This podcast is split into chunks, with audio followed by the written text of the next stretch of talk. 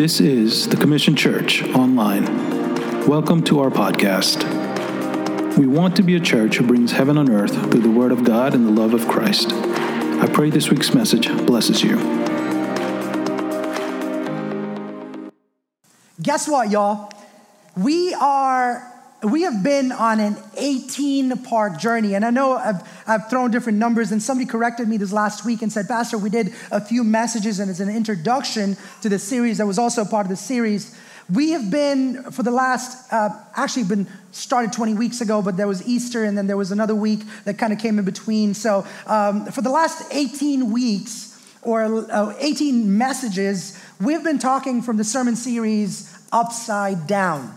And we've been in a study of the first book that Paul writes to the church in the city called Thessalonica. Paul is writing to them and encouraging them and strengthening them. Here is an infant church, a church in its infancy, a church in that's going through so much. As much as they are strong in their faith, and as much as they love Jesus, and as much as they have, pursue God with everything that they have, they also have challenges in their lives. They have issues within the church. They have issues in their own Christian walks. And in many aspects, we can identify with the church in Thessalonica. Not only because they had issues, but also God called the church in Thessalonica to be a cultural manifestation of God's grace. He chose the church in Thessalonica, led by the Apostle Paul and his co-laborers Silas and Timothy, to come alongside and say, hey, we want to make sure that we make a difference in this city. They resolved to turn their worlds upside down. They walked into their city. They walked into their churches. They walked into their workplaces. And they wanted to be the hands and feet of Jesus to turn their world upside down. And we have been through 5 chapters of studying over the course of 18 weeks. It's been amazing. The journey has been amazing. And today is that last part of our study in First Thessalonians. Man, it's been amazing to study this book. But the closing verses of chapter number 5, to which we now come, there's these wonderful practical guidelines that Paul writes before us, presents to us, as to how we ought to live Christianly or in our Christianity in 3 different areas of our life. Primarily, he talks about how we have to act towards leaders of our church. He then talks about how we have to live with other believers within our community, how we have to honor them, how we have to respect them. And the third is how we have to live towards God and respond to the situations that he often puts us in. So it brings us to 1 Thessalonians chapter 5, verse 19 to 28 is where we're going to go with the scripture reading for today. So if you're there with me, turn to verse number 19 of chapter number 5. And if you don't have your Bibles with you, you can follow along. But hey, I want to give a shout out. How many of you have your actual Bibles with you? Can I see your Bibles? All right, lift it up in the air like you don't care. All right, wave it around. All right, it's amazing to have your physical Bibles with you, okay? And if you're taking notes, man, I love you too. All right, so take your Bibles. Let's read this passage, okay? If you don't have your Bibles, totally fine. You could be reading your Bibles on your iPhone device. How many of y'all have your iPhone Bibles? Let me see iPhone Bibles. There you go, all of y'all proud people. Android, 1 person. Okay, good. Just kidding.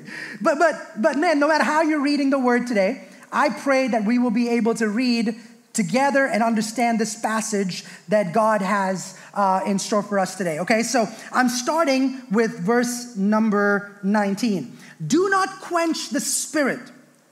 Do not despise prophecies, but test everything.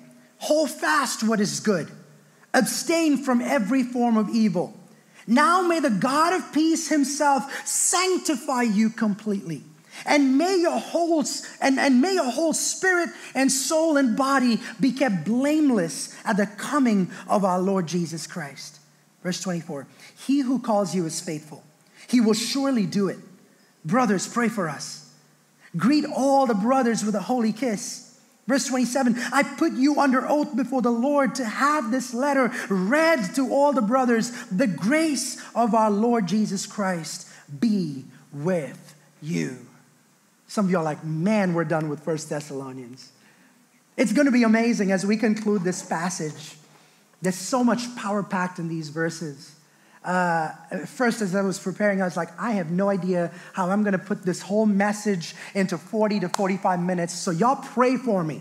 I hope that I can finish in 45 minutes. If not, it's just going to take an hour. No big deal. No, just kidding. We're going to try to stay under 45 minutes, okay? But here it is. We've been talking about the 16 commands. The 16 final instructions that Paul is trying to give to the church in Thessalonica. It's like he's encouraged them, he's blessed them over the last 5 chapters, and this is the grand crescendo of sorts where he's saying, guys, you cannot even imagine what I have in store here. Here are some instructions and some commands for the church in Thessalonica.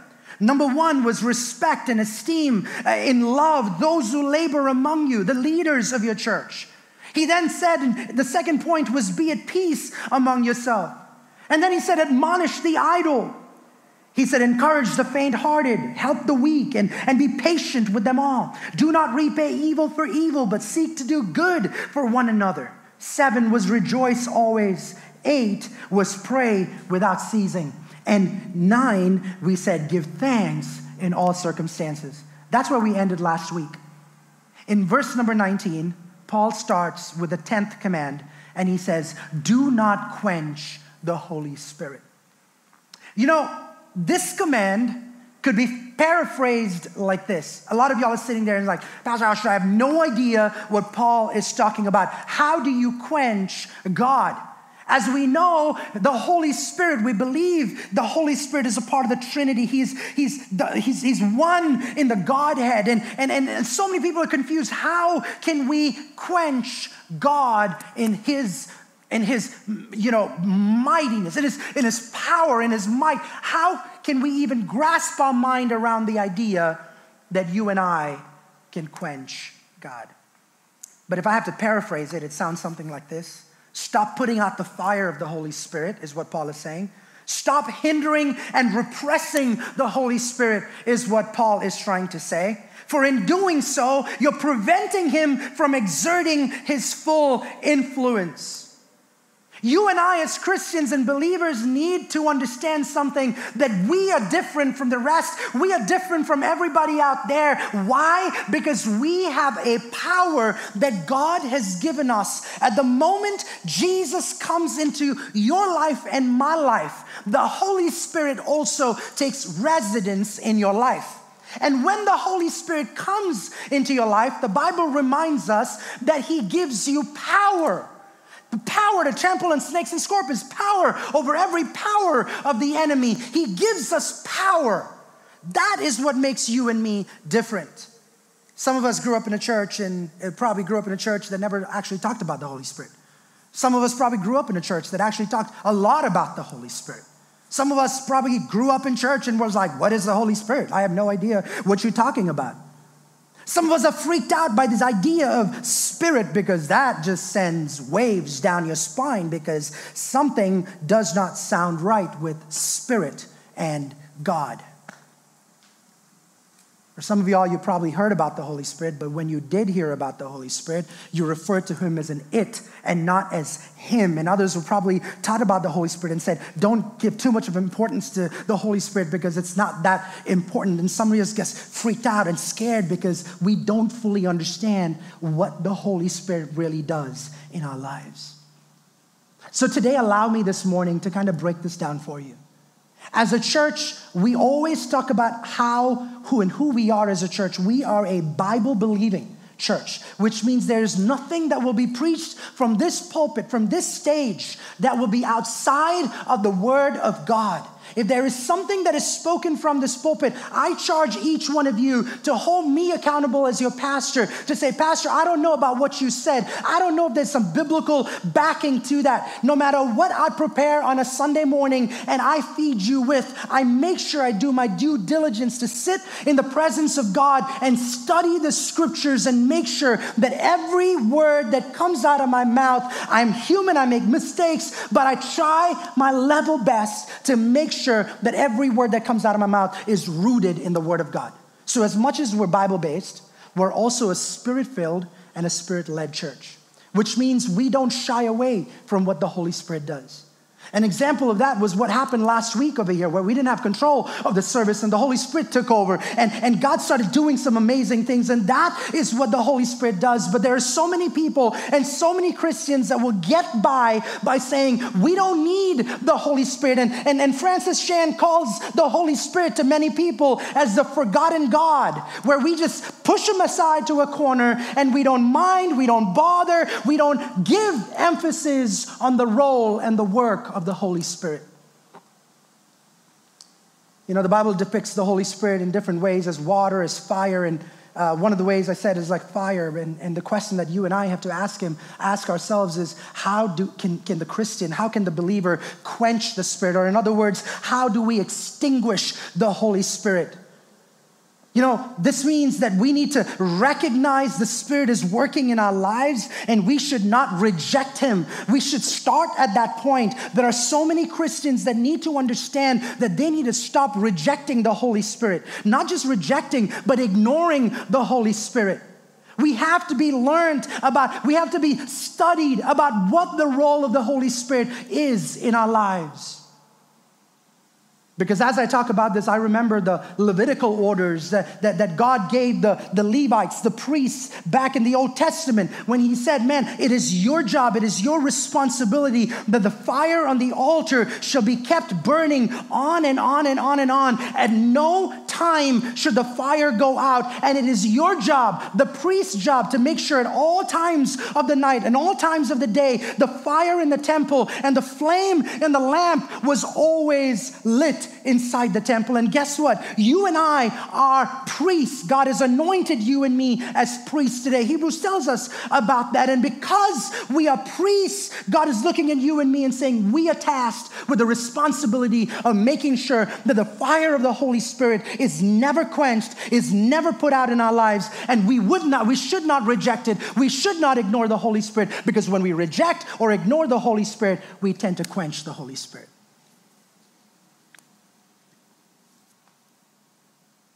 And the church in Thessalonica, Paul is giving them a warning. And he's saying, man, you need to stop, because Paul senses this.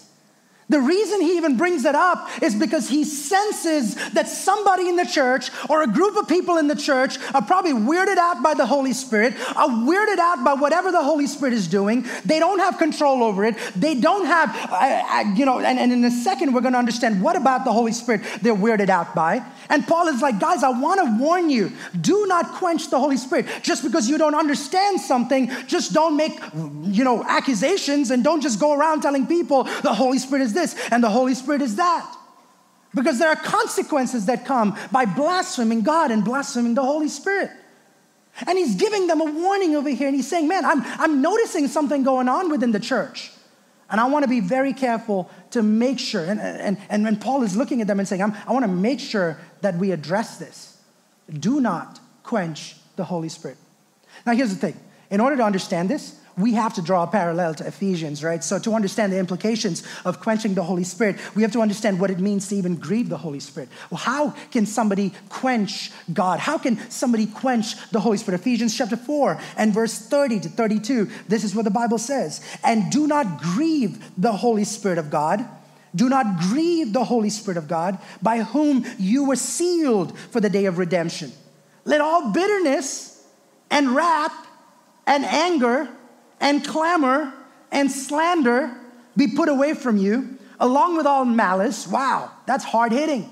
Verse 32, be kind to one another, tender-hearted, forgiving one another, as God in Christ forgave you. He's saying, do you want to know how you could grieve the Holy Spirit? Here you go. And he lists out all these things, and I don't want to go over them, but you just read the long list of things. He said, if you hold on to all these things, you know what? Let me go ahead and read it again. It says, bitterness and wrath and anger and clamor and slander.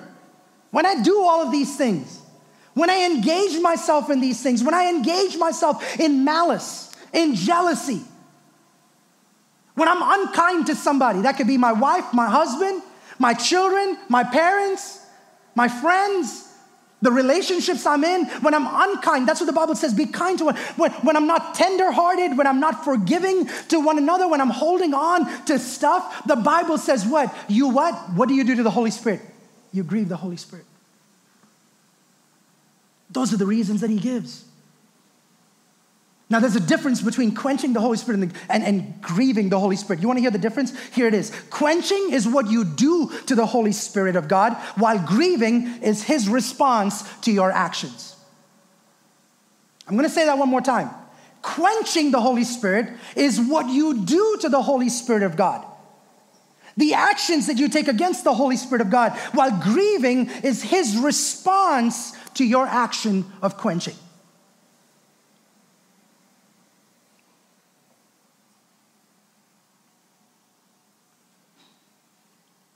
Because we have to break this down. To quench anything, if you were to talk about water or liquid, when you're thirsty, you quench your thirst by downing some water.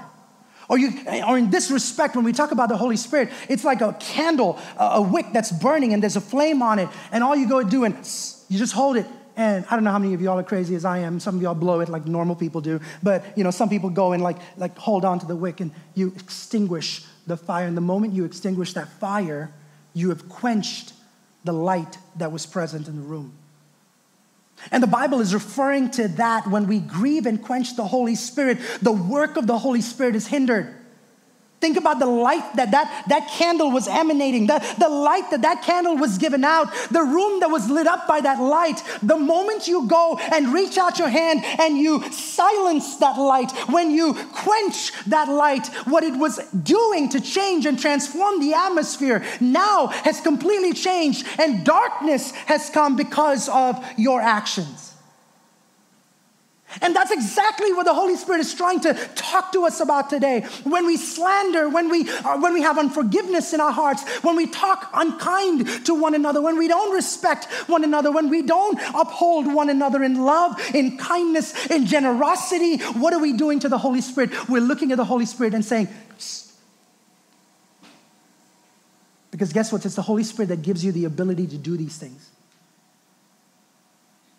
In a few weeks from now, we're going to be talking about the gifts of the Spirit. It might be a 2-week mini, not series, but in between series, like we're concluding First Thessalonians, and we're about to go and study the book of Habakkuk. And before we study the book of Habakkuk, we're going to do some one-off messages and standalone messages and messages that God has been putting on my heart throughout these last few months that I'm wanting to share with the church for this season of our ministry as a church and in your lives and speaking into your lives. And part of that is I try to do this on a yearly basis is remind us or remind each one of us of what the gifts of the Holy Spirit are. So when a person is born again, when he is regenerated, when somebody gives their heart to Jesus, remember this, Jesus does not just come to your heart, but the Holy Spirit comes into your heart too. And when the Holy Spirit comes into your heart, he gives you the ability to produce fruit. He just doesn't come there and just live there. He gives you the ability as a Christian to make a difference, to make change happen. And what that's called is the fruit of the Spirit, gentleness, kindness, and we can go over that, but there's no time for us to go. But the Holy Spirit produces these gifts. But the Bible says, man, when you do these things that we talked about, malice and slander and unforgiveness and unkindness and all these things, what we're doing is we're looking at the Holy Spirit and saying, man, all the gift-producing ability that you're giving me, I don't want to do anything. I don't want anything to do with that. And you're ignoring that and you're pushing that away. And God's like, man, the more you quench, the more the Holy Spirit is grieving.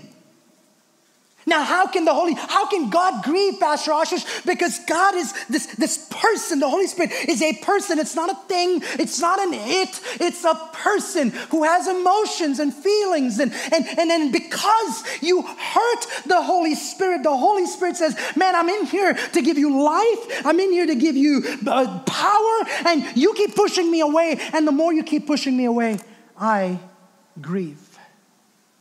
Am I talking to somebody today? And Paul is encouraging the church and saying, man, do not quench the Holy Spirit. Stop quenching the Holy Spirit is what he's trying to say. Man, let's go through this for a second. Can we take some time to go through this for a second? What is the work of the Holy Spirit? I'm going to give you a few examples. What is the work of the Holy Spirit? What does the Holy Spirit do on a regular basis in our lives? And there's so many things, but I'm going to give you 4 things. Is that cool? What does the Holy Spirit do, and how can we stifle? How can we quench his work in our lives? Go to John chapter 7, verse 38 and verse 39. John 7, verse 38 and 39. Jesus is making this proclamation, and he's saying, whoever believes in me, as the scripture has said, out of his heart will flow rivers of living water. Whoever believes in me, as the scripture said, out of his heart will flow rivers of living water. And now this he said about what? The Holy Spirit. Jesus is teaching about the Holy Spirit and saying, man, when you accept me as your Savior, when you accept me as your Lord, when I come into your life, it's going to be joy like living waters. You're out of his heart will flow rivers of living water. And he said, that is the Holy Spirit inside of you. Or in other words, when I come into your life, you have so much to offer to the people around you. You're going to be a fountain of water. You're going to be a fountain of life. Water is life, Anjali. Water is life. And the moment you drink water, you are filled with what? Life. But think about it that way. The Bible says when I come inside your life, not only do you get life, but you become somebody that gives life to people around you. Am I being that Christian that offers life? Do I offer hope? Do I offer comfort? Do I offer strength? Do people come to me and use me as a watering hole? Do people trust me to say, pray for me, intercede for me, stand with me? Or do they even know that you're a Christian at your workplace? Oh yeah, brother, you don't see the cross around my neck? No, that doesn't make you a Christian. It doesn't make you a Christian. I love the fact that you have the cross around your neck, but your witness is more important than the ornament that you wear. The pendant does not witness for you. It's your lips. It's your life. It is your testimony that stands and says, there is a living God. He saved me. I was lost, but now I'm found. I was dead, but now I'm alive. It is your testimony that stands up and tells people about who you are. It's the life inside of you. So point number one, what that verse tells me is this. What does the Holy Spirit do in my life? The Holy Spirit fills me with the water of life. It gives me life. The Holy Spirit fills me with life. So if that's what the Holy Spirit does, how can you quench him? How can you stifle him? Is when you allow yourself to run dry.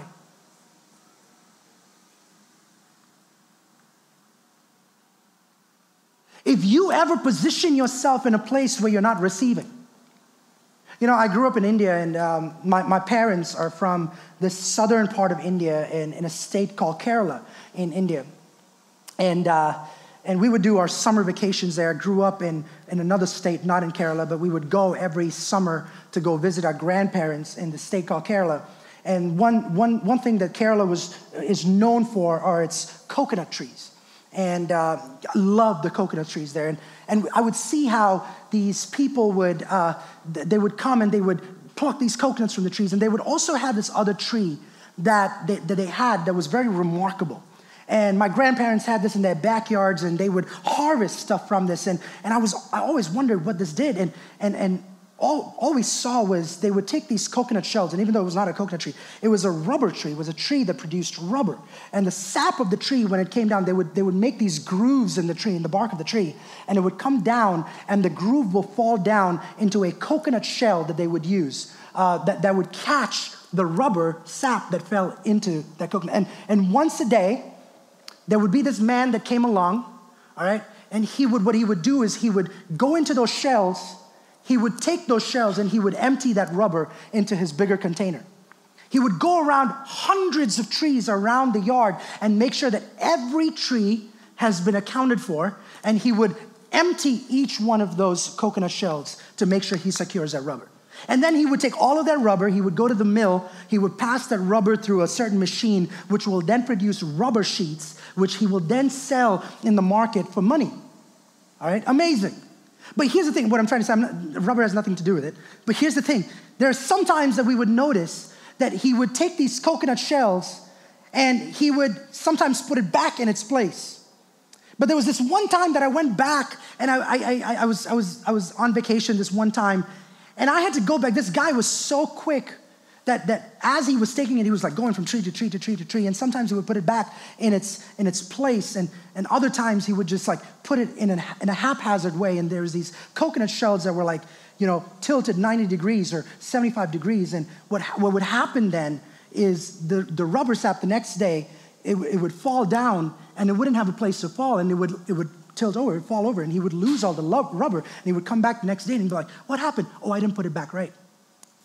See, it's so important to position yourself in order for you to receive what God always has an offer for you. See, God's output of mercy and love and what the Holy Spirit does never stops. That will all, just like this tree that produces this rubber sap, it will never stop. It keeps coming and coming, and as long as you water it and give it its nutrients and give it whatever it belongs, which you get from a Sunday morning message, which you get from worship, when you get in your personal time with God, you get nourished and fed. The sap just keeps coming, but how you position yourself day after day to receive what the Holy Spirit gives and sends your way is crucial, is important, in how this thing will either change your life or will make you run dry.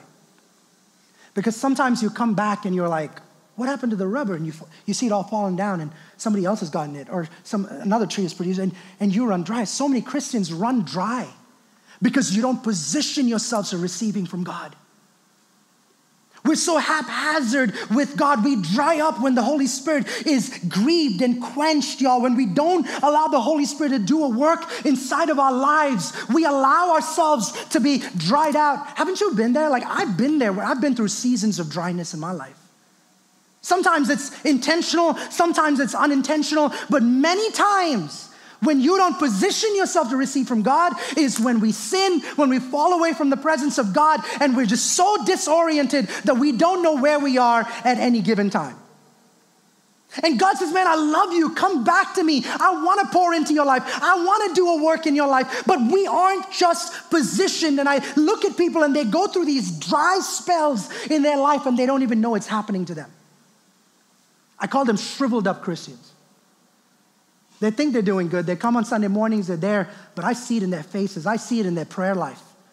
I see it in their understanding of the word. I see it in their serving. Because I have been there and I've seen it in my own life.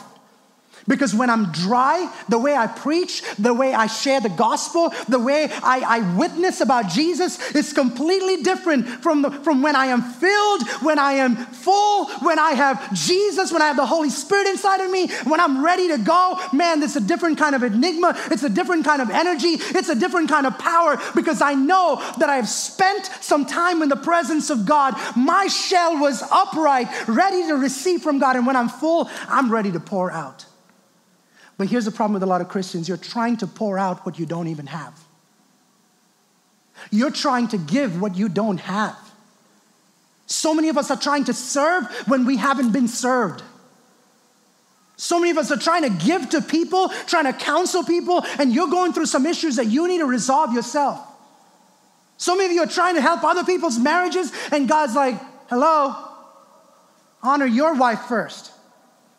Respect your husband first. That's who we are. We want to help everybody. We want to just be there for you. I love you, bro. I want to be. But what about you? Have you been fed first? You cannot minister till you've been ministered to. It's so important that the Holy Spirit fills us. I don't want to see, I would hate for there to be a bunch of Christians running around in Commission Church that are shriveled up Christians that don't have anything to offer, but yet go knocking on everywhere, and what they produce is just meaningless. I don't want you to be a wrinkly and dry Christian. You know, the consequence of grieving the Spirit is that we dry up and we don't have anything to offer. Romans 8. Let's go through this real quick. Romans 8, chapter number 8, verse 5 and 6. For those who live according to the flesh set their minds on the things of the flesh. But those who live according to the Spirit set their minds on the things of the Spirit.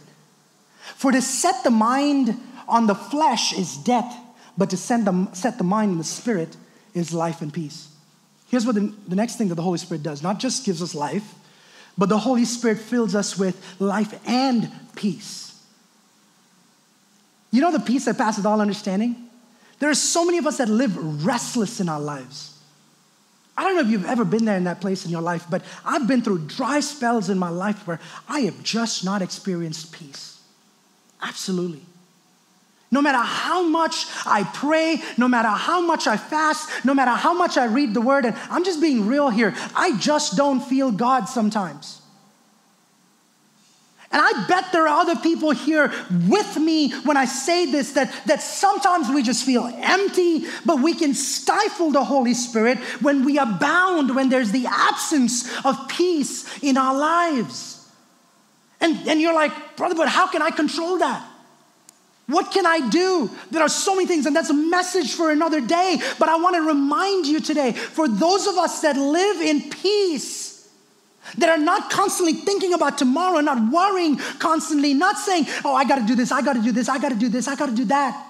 But God says, man, cast your worries, cast your anxieties, cast your issues on me, because I care. Your burdens matter to me, is what the Holy Spirit tells us. And the moment we take that off the shoulders of the Holy Spirit and we put that on ourselves, we stifle the Holy Spirit. We're looking at the Holy Spirit and saying, oh, that's what you do best, but I could probably do it better. And the Holy Spirit is grieving, because he's like, that's why Jesus sent me. That's why Jesus said, he's your comforter. He's your counselor. He's standing over there and saying, that's my job. That's my responsibility. But oftentimes we get caught up in this whirlwind of saying, I got this. The Holy Spirit don't know what I'm dealing with. The Holy Spirit don't know my relationship issues. He does. He does. I got good news for you. He does. The problem is when we start taking on worldly abilities and worldly ways to tackle our spiritual issues, man, God puts us in situations where we're like, I don't know what's going on. I don't know if I can do this. But God says, man, the Holy Spirit is there to help you through this. You can stifle him when you're bound. Romans 8:15, the Bible says this, for you did not receive the spirit of slavery to fall back into fear, but you have received the spirit of adoption as sons, by whom we cry, Abba, Father. You know what else the Holy Spirit does? He helps you live in freedom. He gives you freedom. You stifle the Holy Spirit when you choose fear to reject the Father's love. When you turn on your prodigal switch, which happens to me very often, Ashish goes prodigal on God so many times. Every single time you look at God and say, God, I got this. I'm grown up. I'm wearing my big boy pants now. I think I've been trained, God, thank you. I've been in the prayer house, thank you. I think I've matured enough. I got this, Dad. Give me what belongs to me. Let me go on my merry way. That's when God looks at you and says, man, you're stripping yourself off a covering that is so valuable to you. We stifle when we get distant from God. God feels far away when you quench the Spirit of God. And how many of you today are pushing God away every single moment to the point where God's like, man, I feel stifled. I feel quenched. I'm hurting. The fourth way, 1 Corinthians 6:19 and 20. Do you not know that your body is a temple of the Holy Spirit within you, whom you have from God? You are not your own, is what the Bible says. For you were bought with a price. So glorify God in your body. Number 4, your body is the residence of the Holy Spirit. Do you know that the Holy Spirit prides himself in living inside of you? God loves the fact that he has taken up residence in your heart, but you stifle the Holy Spirit when you resell what has already been bought. I'm going to say this again. You stifle the Holy Spirit when you resell your body that has already been bought. The Bible very clearly says that. It says, your body is a temple of the Holy Spirit within you, whom you have from God. You are not your own, for you were bought with a price. Because you were bought with a price, because there's a price tag on you, because you're valuable, because there's something great and good and amazing about you that somebody was willing to die on the cross for you, because of that, glorify God in and through your body. I'm talking to young people today. I'm talking to married people today. I'm talking to unmarried people today. The Holy Spirit grieves when you don't treat your body like the temple of the living God. He He died on the cross. This is not popular messages, so it's not something that you're going to clap your hands with, jump up and down and get excited about. But I got to be truthful and honest this morning. Your bodies are God's property. Treat it with honor. Treat it with respect. Unmarried folks sitting over here, in all your experiences with dating people, and all your experiences with getting to know people, in all your experiences with getting into close relationships with people from the opposite sex, remember this. Remember to draw a boundary around your body to where you look at God and say, I honor you in everything I do.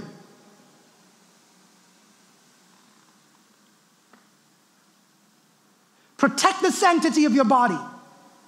Let the people around you know, the people that you're in relationship with know that your body is God's till God gives you your body to that other person in the covenant of marriage.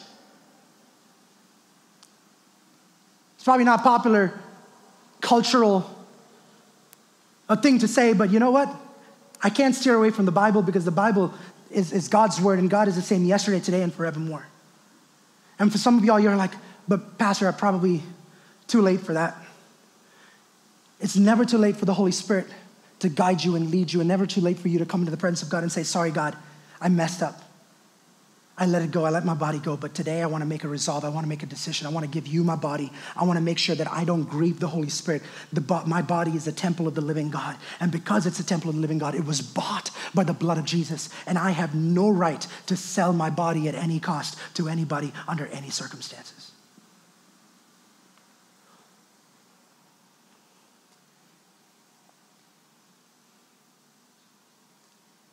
When the Holy Spirit is grieved, the Holy Spirit is quenched. And in verse number 20, he catches up and he says, do not despise prophecies. Do not despise prophecies. Do not treat prophecies with contempt. He says, test them all. Here, Paul is connecting quenching the Holy Spirit with rejecting prophecy. I said this before and I'm going to say it again. Do not despise the supernatural because you don't understand it. Being a Spirit-led church, we always look at the Holy Spirit and say, we might not understand what's going to happen, but we're going to be okay if the Holy Spirit decides to move. Just because we can't understand something, it doesn't mean that it's not right. It's very biblical when the Bible talks about prophecy.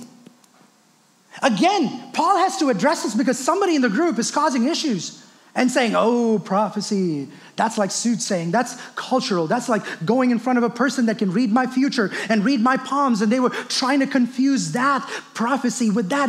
And Paul is like trying to say, guys, you don't have to believe in it.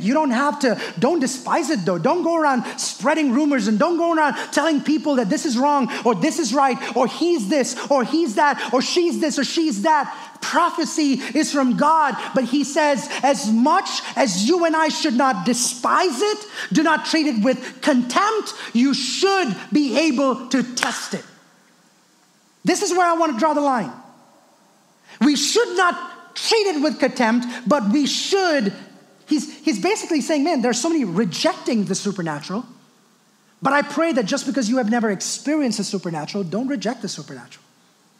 You'd be amazed at the number of people that have rejected the supernatural, and when the supernatural has happened in their life, they're like, thank you, Jesus. I now believe. That's amazing. But it takes humility.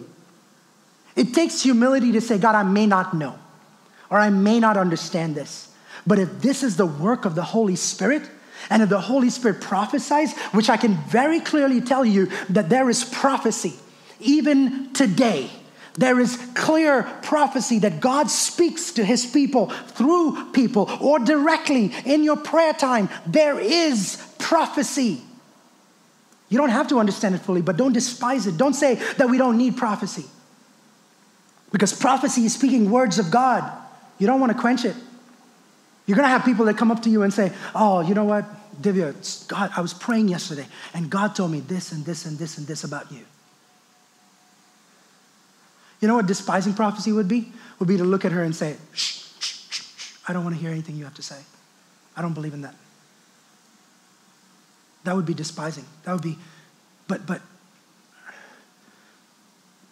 But at that point in time, you just have to stand your ground and you have to listen.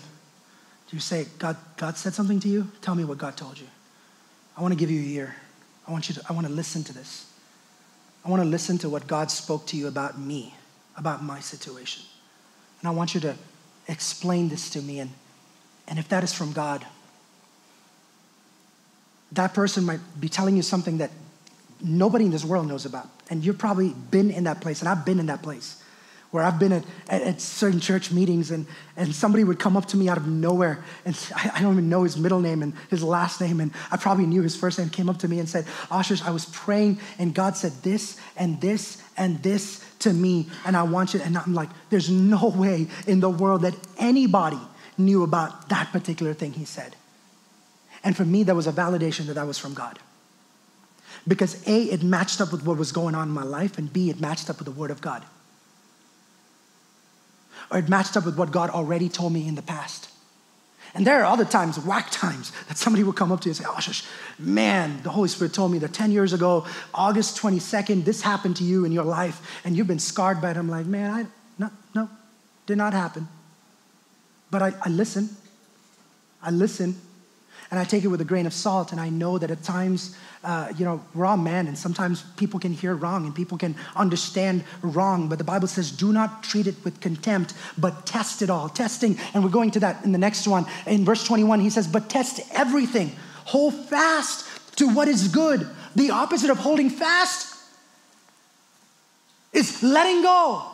Sometimes you just got to listen, and if it doesn't match up with the Word of God, and it doesn't match up with what the Holy Spirit is speaking to you or what has happened to you, you just got to let it go.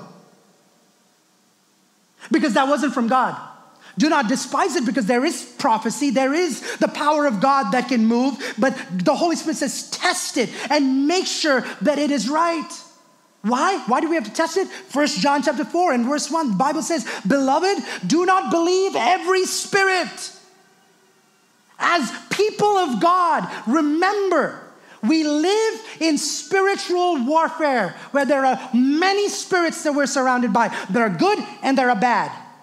It is up to you and me as Christians to discern what is from God and what is not from God. Am I talking to somebody? That comes through prayer. That comes through spending time in the presence of God. He says, do not believe every spirit, but test the spirits to see whether they're from God. For many false prophets has gone out of the world. Jesus said that. Man, in the end times, there's going to be a lot of false prophets, a lot of people. Anyone can stand up with a deep voice and say, this is the word of the Lord. But God looks at us and says, man, I'm giving you the discerning to test it and to see what has already been revealed in the Word. Is it confirming the Word of God? Is it confirming what God has already done in my life? Is it confirming what God will do in my life? I believe in prophecy. In fact, for many of y'all that have gone through Grow Track, you know this as a truth, that this church was planted out of God looking at us through a prophetic voice and confronting our disobedience. When God looked at Sonya and I and said, I want you to plant the church, guess what we did? We didn't say, yes, God, here I am. We ran away from it. Sonya and I said, nope, in the most harshest way possible. We looked at God and said, no, not doing it. We can't do it. We can be missionaries. We'll be evangelists. We'll do everything else in ministry, but we don't want to be pastors. And God confirmed through different prophecies and prophets and God's voice in looking at people that didn't even know us, coming up to us on our doorstep and saying, we didn't. The moment God said, plant a church, we said no, and that was it. We didn't talk to one person about it, but there was knocks on our doors. And before people would leave our door, they say, can we pray for you? And the moment they would start praying, they're like, God is telling me that you're planting a church. And we're like, oh, here we go. And I'm like, there's no way you knew about this. But this has been a product of God's prophetic voice speaking to our disobedience. And sometimes God does that. When you're rebelling and when you're walking away from God, God brings people to prophetically speak into your lives, to bring you back and to realign you with the purposes of God. In 1 Corinthians chapter 14, verse 29, the Bible says this, let 2 or 3 prophets speak and let others weigh what he has said. It's so important that in a prophetic voice, you look to God for confirmation and say, God, if this is from you, would you validate this? Would you confirm this?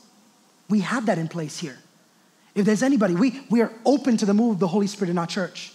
If there's somebody here that says, man, God spoke to me, I want you to feel free to come up here during the prayer time and share it with our prayer partners who will pray with you and who will ask God for wisdom, who will say, God, would you give us wisdom? Our elders are all around this place who can pray with you and ask God for wisdom for something that God has spoken to you about. If God has given you a word for our church, if God has given you a word for me, but if God has given you a word for our whole church, don't hesitate to come up to me and share it with me. I would rather you do that than standing up there and screaming on top of your lungs, which I've seen a lot. But the Bible says, let there be order in the house of God. That's what the Bible says over there. It says, let there be order in the house of the Lord so that there may be order. How do you weigh something? You always put something on the scale and you have a counterweight, right? The counterweight is the word of God. Are you countering everything that is being said to you by a counterweight, which is the word of God? And that's the thing. We can't test something without knowing with a counter. Like, unless and until you know the word, you won't be able to test it. Am I talking to somebody? It's like somebody asking you to verify something or validate something. And you're like, how do I do that? But if you have the knowledge of that, it's like, Jeff, you're a pharmacist. When somebody comes to fill in their prescription, right? You have to make sure that there are some checks and balances. You have to make sure before you fill in that prescription, you have to do some comparisons. You have to use the knowledge that you have, right? You have to bring back all the schooling that you did and all the names of all the medications that you know, the side effects and this and this and this. And everything works in a matter of seconds to weigh the information that you just received. And you will not fill a prescription until you know for sure that what you're doing is right. Knowledge of the word gives you the ability to weigh and to be able to understand and to be able to differentiate between right and wrong. Get rooted in the word. Read the word, study the word more. We're about to close. Worship team, would you come up? The Bible says this, abstain from every form of evil. Can I make a statement here? All sin, not small, not big, all sin dampens and quenches the Holy Spirit that longs to dwell in your heart and my heart. Every sin, big or small, has the propensity to quench the Holy Spirit. It will quench the Holy Spirit. And then he's done with the 13 commands that he gives the church. And then he begins this prayer in verse 22. He says, now may the God of peace himself sanctify you completely, and may your whole spirit and soul and body be kept blameless at the coming of our Lord Jesus Christ. It says, he who called you is faithful and he will surely do it. Can I remind you of something this morning? Our God is a God of peace. If there's somebody that's going through something that is unsettling in your heart, you call on the name of Jesus. There is peace that passeth all understanding. In the most intensive moments in my life where I have not felt God, I have buried myself in a prayer closet, gone on my knees, and all I've said is, Jesus, Jesus, Jesus. I didn't have words. I didn't have any more words to say. I didn't have any more, stuff to talk about. There were no more conversations to be had. It was just the name of Jesus. And every single time I did that, I can tell you the peace of the Lord, the peace that passeth all understanding would completely drown me and take over me. In the middle of your chaos, he's a God that reveals himself to you. But Paul says this, may the peace of God sanctify you completely through and through. Now listen to this. Day after day, you and I are called by the Holy Spirit and prompted by the Holy Spirit to be more like Jesus. That's the work of the Holy Spirit, to make you more like Jesus. And Paul's prayer is, let them become more like you. Their whole body, their whole soul, their whole spirit like you. And then he gives them a guarantee. The one who calls you is faithful and he will do it. Can I give you a word of promise today? God is a promise-keeping God, Taylor. No matter what your issue, no matter what your problem, no matter what your struggle, no matter what your disbelief, no matter what your circumstance, I have good news for you. My God, if He has given you a promise, those promises are a yes and amen. And even though it travails, and even though it takes time, my God will bring every promise to pass in His time. And that's a word that will never change. And for us that have been hurt, that have been put down, that have been disappointed by people who have not kept their promises, that's a little difficult to understand. But try God's guarantee. You know what God's guarantee is? Lo and behold, I will be with you even till the end of time. And that means everybody may forsake you and walk out on you, but you can be guaranteed that the love of Jesus will never walk away from your life. And that's what Paul is blessing them with. He's blessing them with a promise keeper. He's committed to make you everything He has called you to be and to prepare you for the coming of His Son. So in verse 25, he says, brothers, pray for us. Till now, he's telling them, man, I'm praying for you. But he's come to that point where he's like, man, there's so much on my plate. There's so much on my heart. There's so much weighing me down. Pray for me. Church, remember to pray for the people that pray for you. Please remember to pause and pray for the people that pray for you. And in verse 26, he says, greet all the brothers with a holy kiss. That's not a pickup line, fellas. Spurgeon is translating that to modern day language, American culture, and he's saying, make sure that when you meet people and see people on a Sunday morning, don't give them the cold shoulder. I see you doing that. Go and give them a handshake. Go give them that hug. Tell them that they are loved. Tell them they matter to God. Tell them that you notice them. Come on, somebody. Am I talking to somebody here? The church has to be a place of comfort and strength and a place of welcoming and acceptance. And unless people feel that in this church, they will not feel the love of Jesus. Let them feel the love of Jesus when they see your face on a Sunday morning, when they feel your embrace on a Sunday morning, when they see your irresistible pursuing of their lives on a daily basis. Let them see the eyes of Jesus. Let the church be a place of affection and embrace. We're a family. And he says, I put you under oath before the Lord to have this letter read out to all the brothers. He says, read this. Encourage one another. On an everyday basis, I pray that you will encourage your brothers and sisters in the faith with the word of God. But here's the thing. You can't encourage somebody with something that you don't know. Read up on your word so that you'll be able to send something to somebody, encouraging them through what they're going through in their lives. And he says, the grace of the Lord Jesus be with you. It's a farewell. It's a goodbye. You know, when you say goodbye to somebody, you're saying goodbye. You're saying farewell. I hope that you will fare well. I hope that you're going to be okay. See you soon means I hope, I wish that I get to see you soon. But this farewell is not like those farewells. It's not a wishful farewell.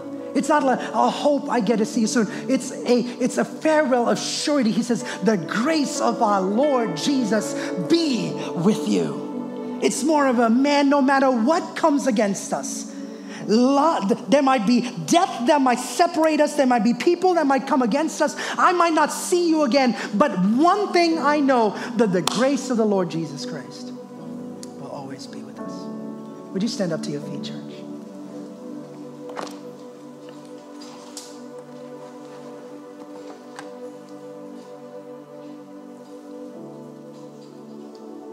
As we approach communion this morning, I'm going to ask our team to just walk around, and I know there's some people that have gotten it and some people that haven't gotten communion. If you haven't gotten communion, would you slip up your hands real quick so that they can bring it by to you so that you can pick it out and lead. Thank you. Thank you very much. Leave your hands up in the air till you receive yours, please. They're walking around making sure you get it. As we approach communion this morning,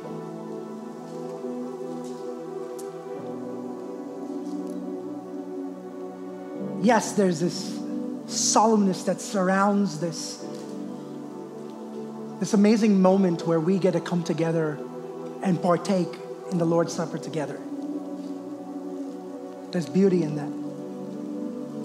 Is there anybody else that needs one? Anybody that we missed? Thank you, team. Thank you very much.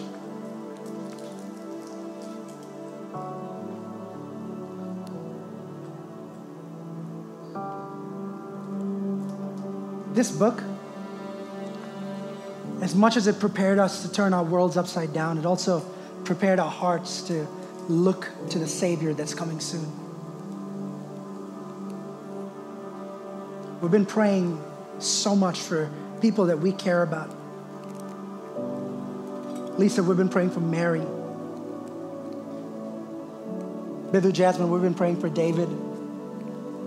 There's so many of you here that are unspoken needs and illnesses that you're going through in your lives that you've shared with me personally, that I've been praying for. Sonya and I have been agreeing and praying for personally.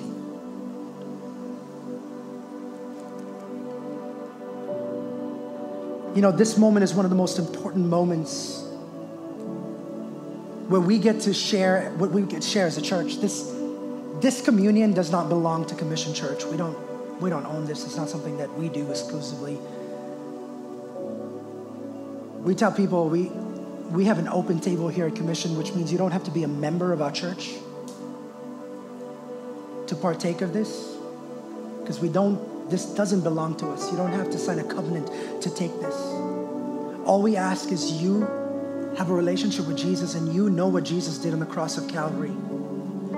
And in a nutshell, what he did on the cross of Calvary was everything. It was life-changing. He died on the cross. He sent his son, Jesus Christ, to die on the cross for your sin and my sin. We're all sinners.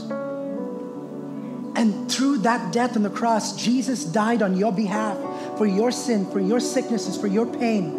And he said, because of my death, you will have to not go through death.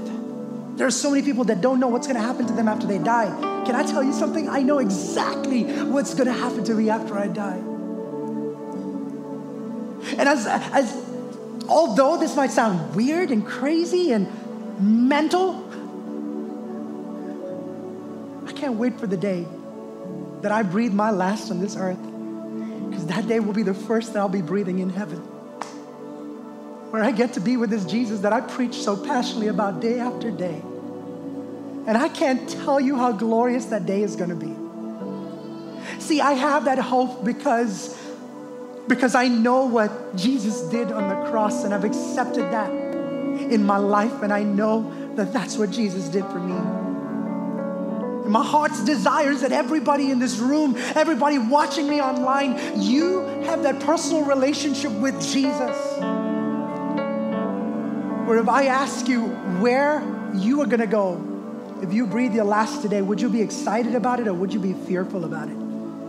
Because chances are that if you're afraid of death and if you're afraid about the day you might die, you need to reevaluate your relationship with Jesus. Don't get me wrong. I know Sonya's going to hurt. Oh, she's not here. I was like, Sonya. I know Sonya's going to hurt. I know my family, my kids are not going to have their daddy around anymore. But I'm okay with that, because I've used the last 5 years of my life to tell my five-year-old about Jesus. She knows about Jesus, and I'm happy, and my two-year-old knows about Jesus, and I'm happy because they will be in good hands, because y'all will be there to tell them about Jesus till he comes again. And guess what? Jesus is coming back soon. I want to encourage you with that. And that day will be the day that he will take us up with him. We don't have to keep doing this forever. The Bible says, do this as often as you can. The Bible talks about this bread, and he says, this bread is the body of Jesus. We do this because we remember what Jesus did on that cross. He gave his everything. His last breath, his last ounce of blood flowed out of his body because of my sin, Jay, because of my sin. His body was broken, the Bible says, because of his stripes, I am healed. Not I may be healed, but I am healed.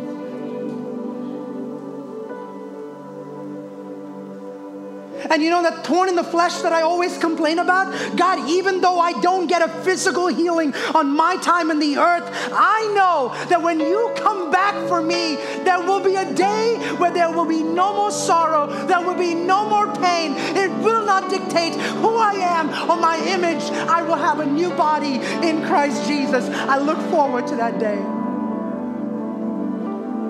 But I know that because I take this today, I remind myself of the healing stripes of Jesus Christ. When he died on the cross, he said it was for your sickness. And when I take this cup today, it says, do this in remembrance of me. So I look back at what he did on the cross and I remind myself today that he's a God of promise, that he's a healer, that he's a savior. Would you pick up that bread this morning?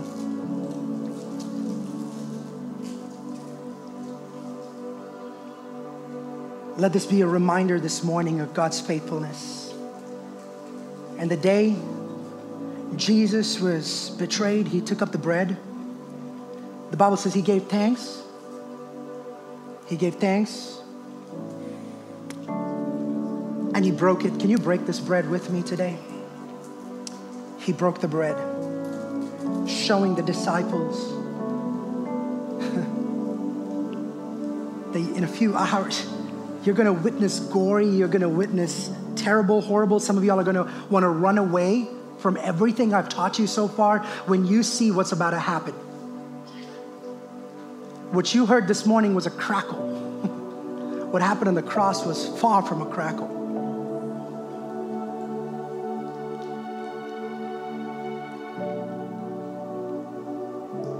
And he said, this is my body that has been given to you. By his stripes, you are healed, church. If there's something you're praying for, if there's somebody that you're praying for, this morning, we're going to believe together in prayer, all right? And we're going to pray that God sends his healing power on us as a church, on our body, on our families, on the people that we care about. Father, we thank you for this bread. As we partake of this, I pray, God, that this will be life-fulfilling. It will be life-changing. I pray for the sick and the weak and the hurting amongst us. I pray for healing in their bodies. In Jesus' name, be free, be set free in Jesus' name. Walk in freedom, walk in liberty, because by his stripes you've been healed. We thank you, God. Thank you for your body. Thank you for what this signifies. In Jesus' name we pray, amen. Can we partake of this bread together, church?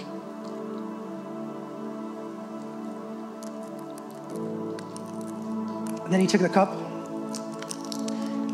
And he said, this is my blood that was shed for you.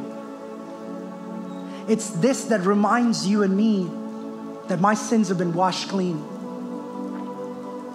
The Bible reminds us, examine yourself, look deep inside before you partake of this, because the implications of this can be life-changing. For those of you who know how to take this,